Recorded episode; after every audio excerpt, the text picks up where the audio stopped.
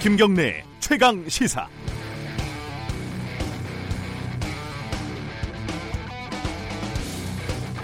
여러분 안녕하십니까? 아, 김경래 최강 시사 여름 특집 식스맨 오늘 진행을 맡은 김기식입니다. 어제 그제 그 김진표 의원님 또 박지원 의원님에 이어서 제가 오늘 그 진행을 맡게 됐는데요. 뭐 짐작하시겠지만 사실은 우리 김경래 기자가 여름 휴가를 가서 이른바 땜빵을 예, 저희가 하게 됐습니다. 저도 이 뭐 라디오나 TV 방송 출연은 여러 번 해봤습니다만 진행은 어, 처음 해봅니다. 이렇게 이 진행 보니까 굉장히 새벽에 일찍 나와서 준비를 해야 되네요. 어, 사실 제가 뭐 출연은 여러 번 했지만 진행은 처음이라 아마 실수도 많고 좀 어색한 점이 있더라도 우리 청취자들께서 좀 잘 이해해 주시고 들어주셨으면 좋겠습니다. 어쨌든 오늘은 제, 제어 김기식이 책임지겠습니다. 김경래 최강시사 여름특집 식스, 어, 식스맨 어, 유튜브 라이브로도 함께 합니다. 어, 문자 콩으로도 참여하실 수 있는데요. 샵 9730 짧은 문자 50원 긴 문자 100원 스마트 콩으로 어, 보내시면 무료입니다. 아, 이, 런 멘트는 처음 해봅니다. 예, 주요 뉴스 브리핑 시작합니다. 어, 고발 뉴스 민동 기자 아, 나와 계십니다. 안녕하세요. 안녕하십니까. 예. 앞서 뉴스에서도 전달이 됐습니다만 그 어제 그 중국과 러시아의 군용기가 우리 영공을 침범했죠? 네. 중국 폭격기 두 대, 러시아 폭격기 두 대 이렇게 군용기 다섯 대가요. 어제 오전에 한국 그 동해 한국 방공식별구역 카디즈라고 하는데 예, 예. 여기 무단으로 진입을 했습니다. 네네. 특히 러시아 조기 경보 통제기 같은 경우에는 독도 인근 한국 영공을 두 차례 7분간 침범을 했는데요. 군이 전투기를 출격을 시켜서 차단 기동을 했고요. 러시아 조기 경보 통제기 전방 1킬로 근방에 360여 발의 경고 사격을 가했습니다. 예, 예, 예. 근데 타국 군용기가 우리 그 영공을 침범을 한 것은 지금까지 여러 번 있었거든요. 네 네 네. 근데 경고 사격이 이루어진 것은 1953년 정전협정 이후 처음입니다. 네 네. 아, 중국과 러시아 군용기가 카디즈에 머문 시간은 중국이 1시간 25분, 러시아가 1시간 33분 정도 되는데요. 외교부는 중국 대사 주한 러시아 대사 대리를 즉각 불러서 엄중 항의했고 어, 국방부 역시 중국 러시아 대사와 국방 무관 등을 초치해서 엄중 항의하면서 재발 방지를 촉구를 했습니다. 예, 요즘 항공기의 기술적 수준으로 보면 실수로 들어왔을 리는 없고요. 아, 또 그렇죠. 과거 우리 청취자들께서 기억하시겠습 할지 모르겠습니다만 80년대 우리 그 칼 민항기가 네네. 러시아 영공을 침범했다는 이유로 격추를 시켜서 네. 우리 국민 수백 명이 그때 사망을 한 사건도 있었습니다. 그런데 지금 그 러시아가 지금 어, 대한민국 예, 영공까지를 침범을 했어요. 이게 실수는 아닐 것 같고 네. 어, 어떤 의도가 있을 것 같은데 어떻게 분석되고 있습니까? 그러니까 군 당국이 지금 정밀 분석 중인데요. 예, 예. 어, 언론들이 여러 가지 분석을 내놓고 있습니다. 우선 그 볼턴 보좌관이 1박 2일 일정으로 한국을 방문하고 있지 않습니까? 네네네. 이걸 고려해서 좀 무력 시위를 좀 벌인 것 아니냐, 뭐 이런 분석도 있고요. 네네. 또 하나는 볼턴 때문에 네. 제가 봤을 때 가능성이 그렇게 네. 크진 않습니다만 네, 네. 언론이 그렇게 분석을 하고 있더라고요. 그리고 네. 또 하나는 지금 한미일 삼각 공조 자체가 아, 한일 관계가 최악의 국면으로 치달으면서 조금 균열이 가고 있는 것 아니냐라는 분석이 나오는데 이 삼각 공조가 느슨해진 틈을 중국과 러시아가 노렸다라는 분석도 있습니다. 그리고 다음 달 5일부터 2주 정도 그 한일 연합 지휘소 연습이 예정이 돼 있거든요. 그렇죠. 이걸 좀 의도했다라는 분석도 있고요. 그리고 미국이 지금 이란 견제를 위해서 호르무즈 해협에서 연합 전력을 구성해 대처하는 것에 대해서 중국이 강하게 반발을 하고 있거든요. 네네. 네. 그런 중국이 러시아를 끌어들여서 미국을 압박한 것일 수도 있다. 뭐 여러 분석을 지금 언론들이 내놓고 예, 그러니까 있습니다. 공통적으로 어쨌든 이게 매우 의도된 거고 그렇습니다. 그게 이제 동북아 있어서의 일종의 이제 미국의 어, 전략에 맞대응하는 네. 음, 사실은 그런 차원에서 이루어진 거다 이렇게 분석을 하고 있는 거네요. 네. 근데 요즘 일본이 뭐 황당한 일을 많이 합니다만 갑자기 우리 영공을 침범한 러시아에 대해서 지금 무슨 영유권을 예, 자기네 영공 침범했다 이런 얘기를 해요? 갑자기 일본이 끼어들었거든요. 네네. 그 스가 요시대 관방장관이 어제 기자회견을 가졌는데요. 우리 군용기가 경고 사격을 하지 않았습니까?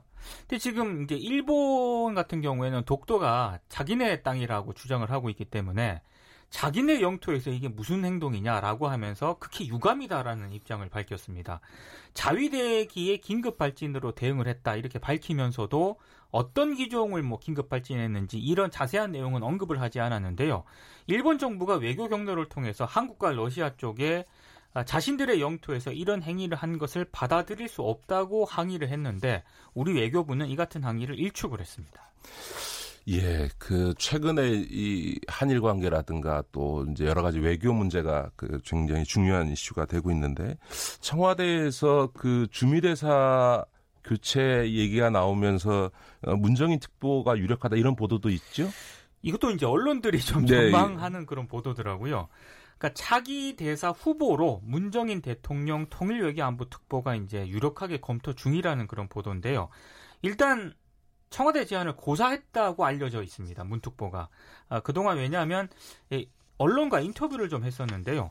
청와대로부터 공식적으로 그런 제안을 받은 적은 없다라고 얘기를 했거든요. 근데 이제 전제를 하나 단게요. 제안이 온다면 긍정 검토할 수 있느냐 기자들이 이렇게 물으니까 지명이 되면 그 뒤에나 할 수 있는 얘기다 이렇게 얘기를 한 것으로 전해지고 있습니다. 그 문정인 특보 같은 경우에는 초대 청와대 국가안보실장으로 유력하게 검토가 됐었는데 아, 본인이 고사를 해왔다고 합니다. 특히 그 문정희 특보 자녀가 미국 국적자인 것으로 지금 전해지고 예, 있거든요. 그래서 인사청문회를 거치지 않는 중위대사로 그래서 지금 검토가 되고 있다 이런 말이 나오고 있습니다. 예, 그 문재인 정부 들어서서 인사 관련 기사는 제가 아는 한 참 많은 오보가 추측성 보도가 많은데요. 네, 그렇습니다. 네, 다음 얘기 뉴스로 넘어가죠. 그 가습기 살균제 참 가슴 아픈 일입니다만 참 오랜 기간에 걸쳐서 어 이슈가 됐습니다만 이제 마침내 검찰이 수사 결과를 발표했죠. 사건 재수사를 이제 8개월 동안 했거든요. 네네, 어제 네. 이제 마무리를 했는데요. 사안이 제기된 건 한 8년 됐죠. 그렇습니다. 네. 검찰이 업무상 과실치사상 혐의로 SK케미칼하고 애경 그리고 이들의 주문자 상표 부착 생산 방식 업체 관계자를 재판에 넘겼습니다. 수사 과정에서 사건 진상 규명을 방해한 환경부 간부하고요. 전직 국회의원 보좌관들도 적발해서 기소를 했는데요. 이번 재수사로 총 34명이 재판에 넘겨졌습니다. 검찰은 SK케미칼 측이 기준치를 넘은 그 독성 실험 수치를 옥시에 제대로 전달하지 않은 사실을 이번에 또 확인을 했고요. 애경 측 공소장에 인명 피해를 호소하는 소비자 민원을 부실하게 처리한 기록을 증거로 또 제시를 했습니다. 그러니까 저는 이게 굉장히 좀 중요한 포인트라고 보는데요. 판매자들이 항의를 하지 않습니까? 근데 이걸 네네. 무시하고 대규모 인명 피해를 방치한 것 이것도 주의 주무 위반으로 보고 검찰이 과실치사상 혐의를 적용을 한 겁니다. 예, 예, 예. 근데 이번에 한계점도 분명히 좀 지적이 됐습니다. 음. 이게 왜냐하면 SK케미칼이 가습기 살균제를 판매할 당시에 대표를 맡았던 최창원 전 대표이사 등이 있거든요. 이번에 형사처벌 대상에서 제외가 됐는데요. 임원급 가운데 기소된 인물은 제품 출시 당시 임원인 홍지호 전 대표이사뿐입니다. 그리고 혹시 가습기 살균제 유해성을 은폐한 핵심 피의자인 외국인 임원이 있거든요. 네네. 이 사람은 지금 외국으로 도망을 갔는데 인터폴에 수배된 상태이긴 하지만 강제로 소환할 방법은 없다고 합니다. 예. 예, 마지막으로 그 어린이집 급식에도 이 격차가 있다. 예. 뭐 이런 보도도 있어요? 시민단체 정치하는 엄마들이 이제 정보 공개를 음. 청구를 해서 받은 자료인데요.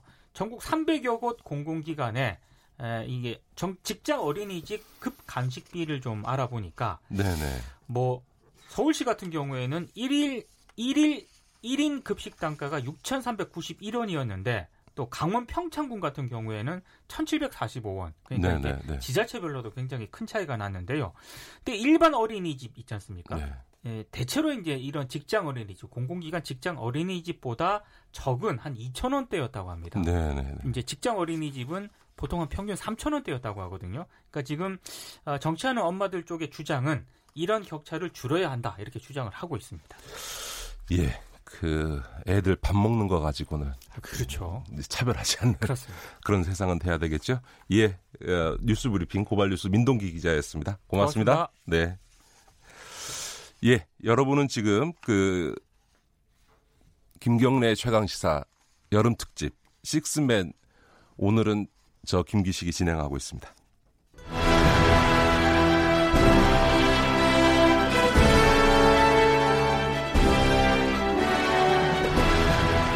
KBS 1라디오 김경래의 최강 시사가 여름 특집을 마련합니다. 7월 22일부터 29일까지 중량감 있는 여섯 남자가 1일 진행자로 나섭니다. 김경래의 최강 시사 여름 특집 식스맨 22일 경제부총리 출신 김진표 23일 정치구단 박지원 24일 전 금융감독원장 김기식 25일 젊은 삼선 김영우 26일 고발뉴스 기자 민동기 29일 베테랑 정치평론가 윤태곤. 그 어디에서도 들을 수 없는 고품격 시사 토크 김경래 최강 시사 여름 특집 식스맨. 예, 김경래의 최강 시사 여름 특집. 오늘은 저 김기식이 예, 함께 하고 있습니다. 앞서 그 뉴스 브리핑에서도 전해드렸습니다만 그 중국과 러시아의 그 군용기가 어제 우리나라 영공을 어, 침범했습니다. 당연히 우리 정부에서는 러시아에 아주 강력히 항의했는데 이에 대해서 러시아 국방부에서는 어, 우리나라 영공을 침범한 적이 없다 이렇게 지금 그 변명을 하고 어, 있습니다. 어, 좀 더 전문적으로 이 부분 좀 짚어봐야 될 것 같고요. 그래서 어, 국가안보전략연구원의 우리 조성열 자문연구위원님 함께 에, 나, 이야기를 나눠보겠습니다. 안녕하십니까? 예, 안녕하세요.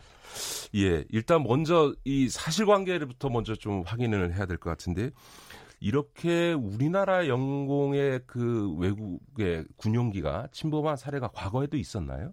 예, 지금 제가 알기로는 처음인 걸로 알고 있습니다. 네, 네. 아, 그 동안에 이제 우리 정부가 2013년에 이제 설정한 아, 카디즈를 침범한 경우는 네, 카디즈라는 거는 방공 식별구역. 네, 식별구역입니다. 예, 예. 이 부분은 이제 어, 우리의 주권이 미친 영역은 아니고요. 그렇죠. 어, 다만 이제 군사적인 우발적 충돌을 막기 위해서 어, 임의를 설정한 부분인데 이 부분에 대해서는 이제 한미일은 서로 존중하고 있습니다. 그러나 네. 어, 중국과 러시아는 이에 대해서 계속 부정해 왔기 때문에 뭐 처음은 아닙니다. 하지만 이번에 이제 어, 지금 러시아의 음. 어, 이 조기 경보 통제기가 우리 영해를 들어온 것은 이제 이례적인 거고요. 명확하게 이제 주권 침해라고 볼 수 있습니다. 예, 그 제가 봐도 이게 카디즈 어, 방공 10벌 구역이 아니라 영공까지 침범했다. 이건 상당히 그 심각한 그 저희 주권 침해이고 매우 의도된 도발 아니냐 이런 이야기들이 지금 나오고 있는데 이거에 대해서 지금 러시아 국방부에서는 지금 영공을 침범한 바 없다 이렇게 주장을 하고 있고 예, 또 우리 반박을 예, 하고 있죠. 그러니까 예. 지금 어, 러시아 국방부의 공식 입장은 자기네들은 어, 국제규범을 어, 준수하면서 공해상으로 어, 비행을 했고 어, 카디지에 대해서는 이제 자기네 공식 인정한 적이 없기 때문에 어, 자기네들의 그에 대해서 명확한 얘기는 없었습니다. 그리고 또 어, 특이한 것은 어, 우리 정부가 이제 우리 합참이 명확하게 경고 사격을 이제 360발을 했다고 하는데 어, 러시아는 이제 그런 적이 없다. 그리고 경고 교신도 받은 적이 없다라고 부인하고 있습니다. 이런 부분은 명확하게 사실과 다른 부분이죠. 예, 뭐 사실관계야 뭐 다툼이 있겠습니다만 그러나 이게 비행기 항공 궤적은 뭐 객관적인 기록상 남아 있고 영공이라고 하는 거는 뭐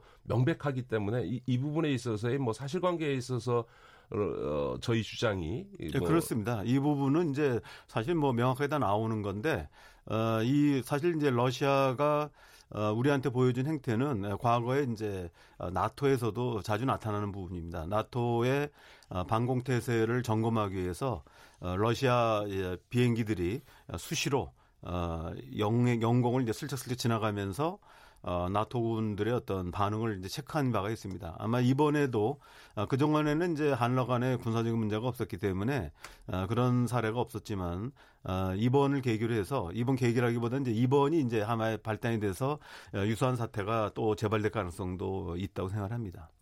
예, 저희도 지금 이제 한미 그 합동 군사 훈련이 지금 예정되어 있는데 이게 결국 이제는 러시아가 왜 이랬냐?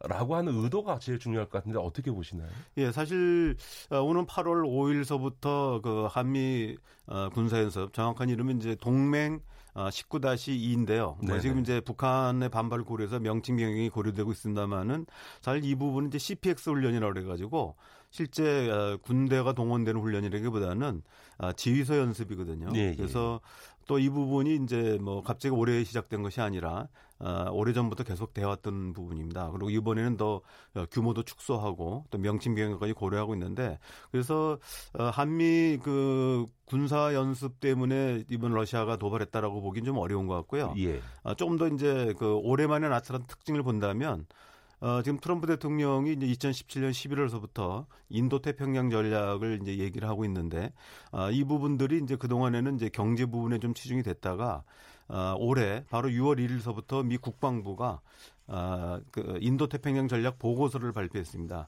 여기서 명확하게 어, 중국과 러시아에 대해서 어, 이른바 현상을 변경하는 위협 국가로 규정을 했거든요. 네네. 그리고 이제 본격적으로 지금 이제 미국이 어, 일, 기존에 이제 인도 태평 전략에 포함되어 있던 어, 일본이나 호주, 인도에 더해서 한국을 이제 적극적으로 지금 견인해 나가려고 하고 있습니다. 아마 이번 이제 볼턴 국무 아, 골톤 국가안보보좌관의 방안도 아, 그런 내용이 포함되어 있는 걸로 알고 있습니다. 그러니까 이제 우리 조성열 연구원님 분석은 그 미국이 어, 중국과 러시아에 대한 봉쇄 전략을 취하는 것에 대한 이제 맞대응 전략 차원에서 이 그 중국과 러시아의 비행기가 저희 영공을 침범했다 이렇게 지금 예 그러니까 이제 뭐 거죠? 우리가 이제 공식적으로는 봉쇄라는 말은 이제 네. 냉전 시대라서 네. 쓰지는 않습니다만은 아뭐 사실상 이제 그런 의미죠 그리고 네, 특히 네. 이제 이번에 미 아, 미국의 반응에 대해서 인도태평 전략에 대해서 이제 러시아가 그동안 반발해 왔고요 어 러시아 국방부가 이제 어제 있었던 사건에 대해서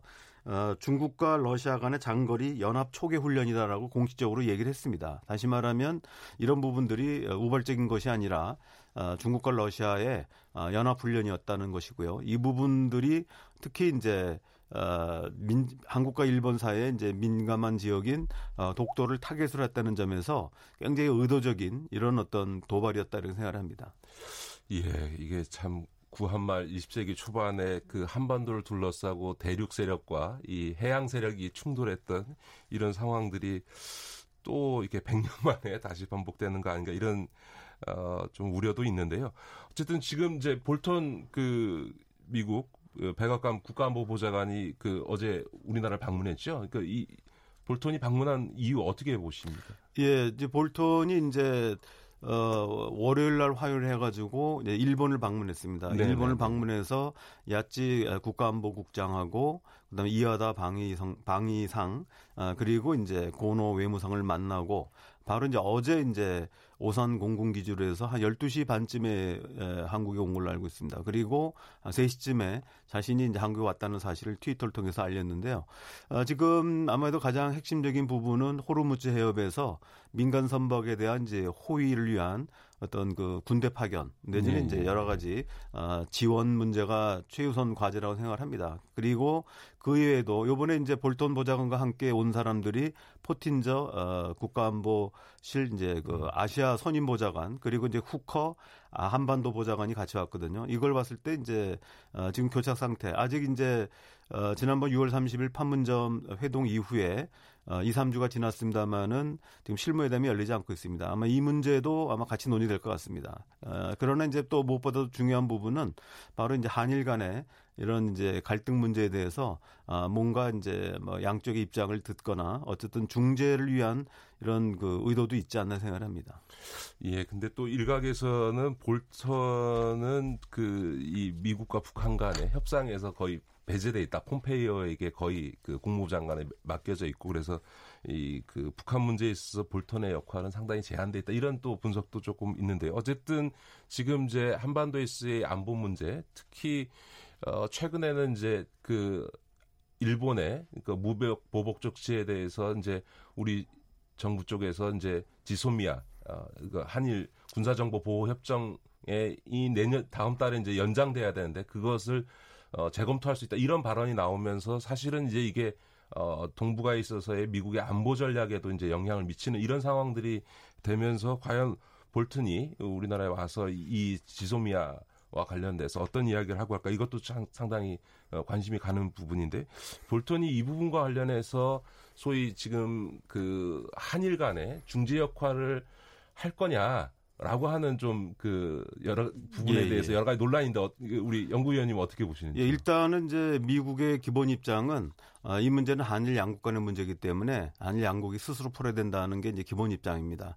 하지만 이번에 이제 문제가 된 부분들이 아, 사실 이제 일본이 아, 지난번 이제 반도체 3개 핵심 소재에 대한 이제 수출 규제에 이어 가지고 지금 이제 오늘까지죠. 오늘까지 이제 어, 일본 정부가 의견 수렴을 한 이후에 빠르면 26일 아니면 어, 늦어도 8월 1일까지 해서 어, 이른바 이제 전략 물자에 대한 어, 수출 우대 조치를 취하는 화이트리스트 국가에서 한국을 배제하는 어, 논의가 지금 진행되고 있습니다. 이 부분은 뭐냐면 만약에 어, 일본이 한국을 화이트리스트 국가에서 배제한다면 결국 일본은 한국을 안보 협력 파트너로 인정하지 않는다는 걸 의미한다고 볼 수 있습니다. 만약 그럴 경우 어, 우리 정부가 과연 어, 안보 협력의 또 다른 측면인 어, 한일 군사정보보호협정을 계속 유지할 필요가 있는가 하는 이제 의문이 제기되는 것이죠. 그래서 어, 우리가 중요한 부분은 어, 당장 이제 한일 군사보호협정 지소미아에 대한 입장보다도 어, 과연 어제 아, 그제 이제 그 볼턴 국가안보보좌관이 일본 측과 만났을 때 아, 화이트 리스트에 대한 일본 측의 입장이 무엇인가 그리고 일본이 과연 한일 안보 협력을 계속할 의지가 있는지 이 부분들이 먼저 확인될 필요가 있을 것 같습니다. 만약에 일본이 이제 어, 계속해서 화이트 리스트의 배제를 고집하면서 한일 안보 협력을 어, 거부한다면 사실 어, 지금 그 한일 간의 공동으로 운영하고 있는 어, 군사정보 보호협정을 계속 할 필요가 있는가 하는 부분들이 어, 제기될 수밖에 없다고 생각합니다.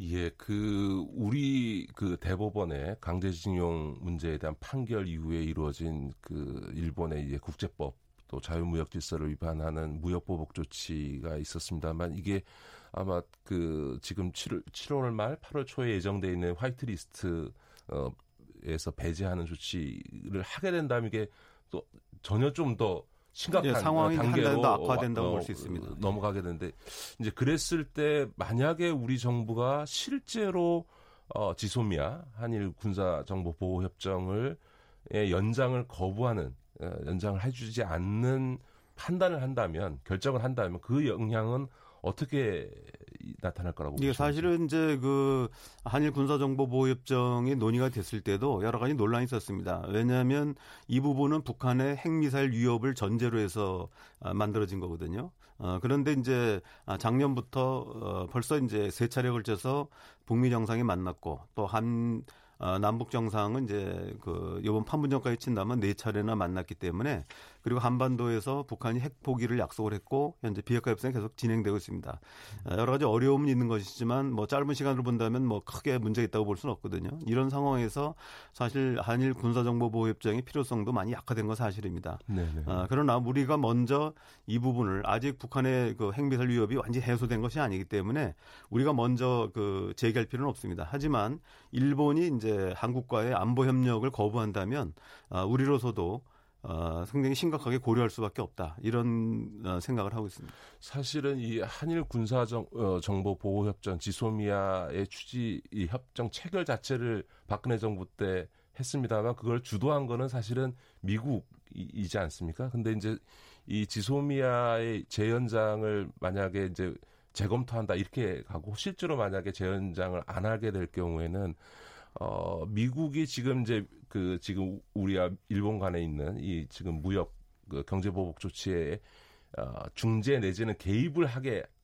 하는 그런 효과가 있을 수도 있고 또 혹은 반대로 어, 한미 간에도 이게 이제 지소미아 자체를 미국이 주도했기 때문에 한미 관계에 있어서 오히려 악재가 될 수도 있다. 이런 분석도 있는데 이 만약에 실제로 지소미아를 만약에 저희가 어, 연장을 안 하는 조치를 취했을 경우에 그것이 지금 이제 그 한일 간의 관계에 있어서의 문제나 한미 관계에 있어서는 어떤 영향을 줄 거라고 보시죠? 예, 그러니까 그 부분은 되게 중요한 지적이신데요. 그러니까 지난번 이제 그 오당 대표의 청와대 회동 때 어, 심상정 정의당 대표가 처음으로 이 문제를 꺼냈습니다. 그런데 그렇죠. 뭐 당시에도 무조건 그 한일 군사정보 협정을 파기했는 얘기한 것은 아니고요. 일본이 이제 한일 군사 협력을 어, 예를 들면 화이트 리스트에서 배제하는 조치를 취한다면 결국 일본이 한일 군사 협력, 안보 협력에 대한 의사가 없다는 걸 간주할 수 있는 것이 아니냐. 그래서 우리가 카드를 이제 제시했는데 사실은 이런 결과로 인해서 사실 이제 일, 미국이 그 동안에는 이제 한일 양국이 알아서 하라고 했다가 좀 적극적인 이제 좀 관여 의사를 좀 표명한 사실입니다. 그러면서 어, 일단 절반은 성공했다고 볼 수 있고요. 근데 그 다음 문제는 만약에 그럼에도 불구하고 일본이 화이트 리스트에 배제할 경우 어떻게 할 것인가 하는 문제입니다. 이 부분은 이제 두 가지가 있는데요. 지금 어, 얘기하신 것처럼 우리 정부가 이거를 어, 파기를 선언하게 되면은 어, 사실 이제 한일 관계뿐만 아니라 또 한미 관계에서도 이제 어려움이 있을 수 있습니다. 그래서 뭐 방법은 뭐 그렇게 하는 방법도 있고요. 뭐 일본도 사실 어, 거꾸로 얘기하면 일본의 화이트 리스트에 한국 배제 자체도 어찌 보면 이제 미국이 원하는 한미일 협력을 훼손하는 것이거든요. 그런 면에서 우리도 상응 조치할 수도 있고요. 또 하나는 이제 아, 우리 정부가 협정은 유지하되 실질적으로 어, 그 협력, 안보 협력을 이제 사실상 안 하는 방법도 있습니다. 그래서 껍데기만 남겨놓는 방법이 있겠죠. 그래서 그런 여러 가지 이제 그 대응 방법이 있다고 생각합니다. 예. 오늘 여기까지 듣겠습니다. 오늘 말씀 감사합니다. 국가안보전략연구원의 조성열 자문연구위원이셨습니다. 고맙습니다. 예, 감사합니다.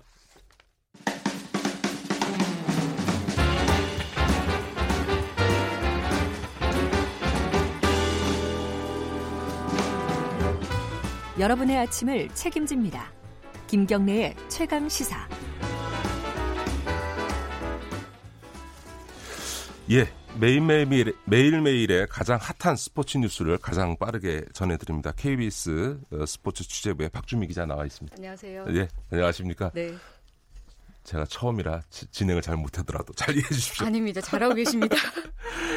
그 일본의 경제 보복 조치 저희에 대한 그 대법원의 그 강제징용 판결에 대한 경제 보복 조치 이후에 지금 악화되고 있는 한일 관계가 스포츠계에도 영향을 줬다면서요? 네, 큰 뭐 영향은 아니지만 여파가 있습니다. 보통 프로 배구 구단은 10월에 시즌을 개막하기 때문에 지금은 전지 훈련을 가거든요. 그렇죠. 그 동안에는 일본을 좀 선택해서 자주 갔었어요. 그렇죠. 가깝고 연습 상대 실력도 좋아서 친선 경기를 많이 할 수 있으니까요. 예, 프로야구 구단들도 겨울에는 일본 많이 가죠. 그렇죠. 네. 그런데 지금은 이제 한일 관계가 좀 악화됐고 국민 감정이 좀 예사롭지 않잖아요. 그래서 대부분의 구단들이 구단들이 예정했던 전운지를 취소하는 결정까지 네, 네 했습니다. 네, 네. 사실 이제 뭐 시즌을 앞두고 경기력을 점검해야 되고 실전도 많이 해야 되는데 구단으로서는 쉽지 않은 결정이었을 텐데 그리고 그동안 한일 이 배구단이 전지 훈련지를 교환하는 거는 오랫동안 이어져 온 일이어서 구, 구단 대 구단으로 입장으로 보면 약간 신의를 깨트린 뭐 그런 음. 건데요. 아무래도 양국 관계가 뭐 좋아질 기미가 보이지 않으니까 이렇게 쉽지 않은 어려운 결정을 했다고 하거든요.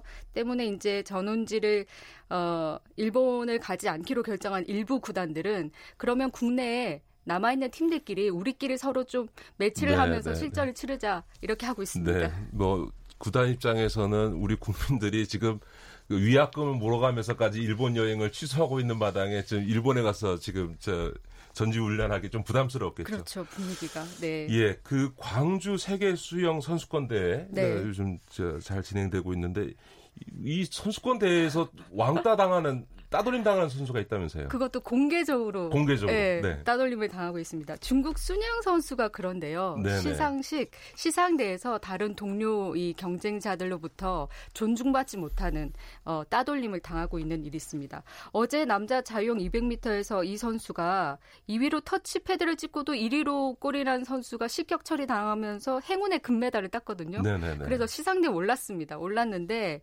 어, 영광스러웠던 그 시상대에서 공개적으로 공격으로 좀 무시를 당해서 좀 창피를 당하는 일이 있었어요. 동메달을 딴 영국의 던컨 스코 선수가 순양과 기념 촬영을 좀 거부했고요. 네. 그리고 시상대에서 멀찌감치 떨어져서 순양 선수가 들어오면 보통 선수들이 격려를 해주잖아요. 잘했다, 고생했다, 네, 서로 네, 서로 네, 네. 악수도 해주지 않았습니다. 네, 그리고 메달리스트들끼리 기념 촬영도 하는데 보통은 네네네. 그것도 하지 않았고요. 네. 그런데 이 쑨양 선수가 이렇게 공개적으로 무시당하는 게 어제뿐만 아니라 자유형 400m 400, 사흘 전에 있었는데 그 시상대에서도 은메달리스트였던 호주 맥 호튼 선수가 아예 시상대에 오르지 않는 그런 일이 있었어요. 쑨양 선수가 세계적인 수영 선수 아닙니까? 그렇죠. 박태환의 강력, 강력한 라이벌이었죠. 그렇죠. 네. 네. 그런데 왜 이렇게 좀 공개적으로 무시를 당하느냐 알고 봤더니 이 순양 선수가 여러 차례 도핑 논란에 좀 휩싸였거든요. 예, 예, 예, 네. 예. 지난해 9월에는 이제 국제 도핑 시험 관리 직원들이 도핑 검사 샘플을 채집하기 위해서 집에 찾아갔는데 그 경호원들과 함께 망치를 이용해서 혈액에 담긴 그 샘플을 깨뜨렸다고 그래요. 네, 네, 그러면 네, 이게 네. 의도적으로 검사를 회피한 거 아니냐 네, 네, 그런 의혹이 짙었었고 또 이 선수가 또 전적이 있어요. 2014년에 금지 약물 복용 의혹을 받고도 3개월이라는 아주 가벼운 징계에 이르렀거든요. 때문에 순양을 이제 선수들이 존중하지 않는 이런 일이 일어나게 된 거죠. 예, 그러니까 그 성적과 무관하게 이게 공정한 경쟁의 결과다라고 그렇죠. 스포츠에서 가장 중요한 이거에 대해서 선수들이 받아들이지 못하는 네, 이런 선, 상황이 된 거네요. 네, 그렇습니다. 선수들은 우리 종목을 우리 수영을 존중하지 않는 동료를 우리가 존중할 필요는 없다. 이렇게 얘기하고 있습니다. 예, 감사합니다. 어, 지금까지 최강 스포츠 박주미 기자였습니다. 예, 더미래연구소 김기식 정책위원장이 진행하는 KBS 일라디오 김경래 최강시사 여름 특집 식스맨 1부 여기서 마치고 잠시 후 2부에서 뵙겠습니다.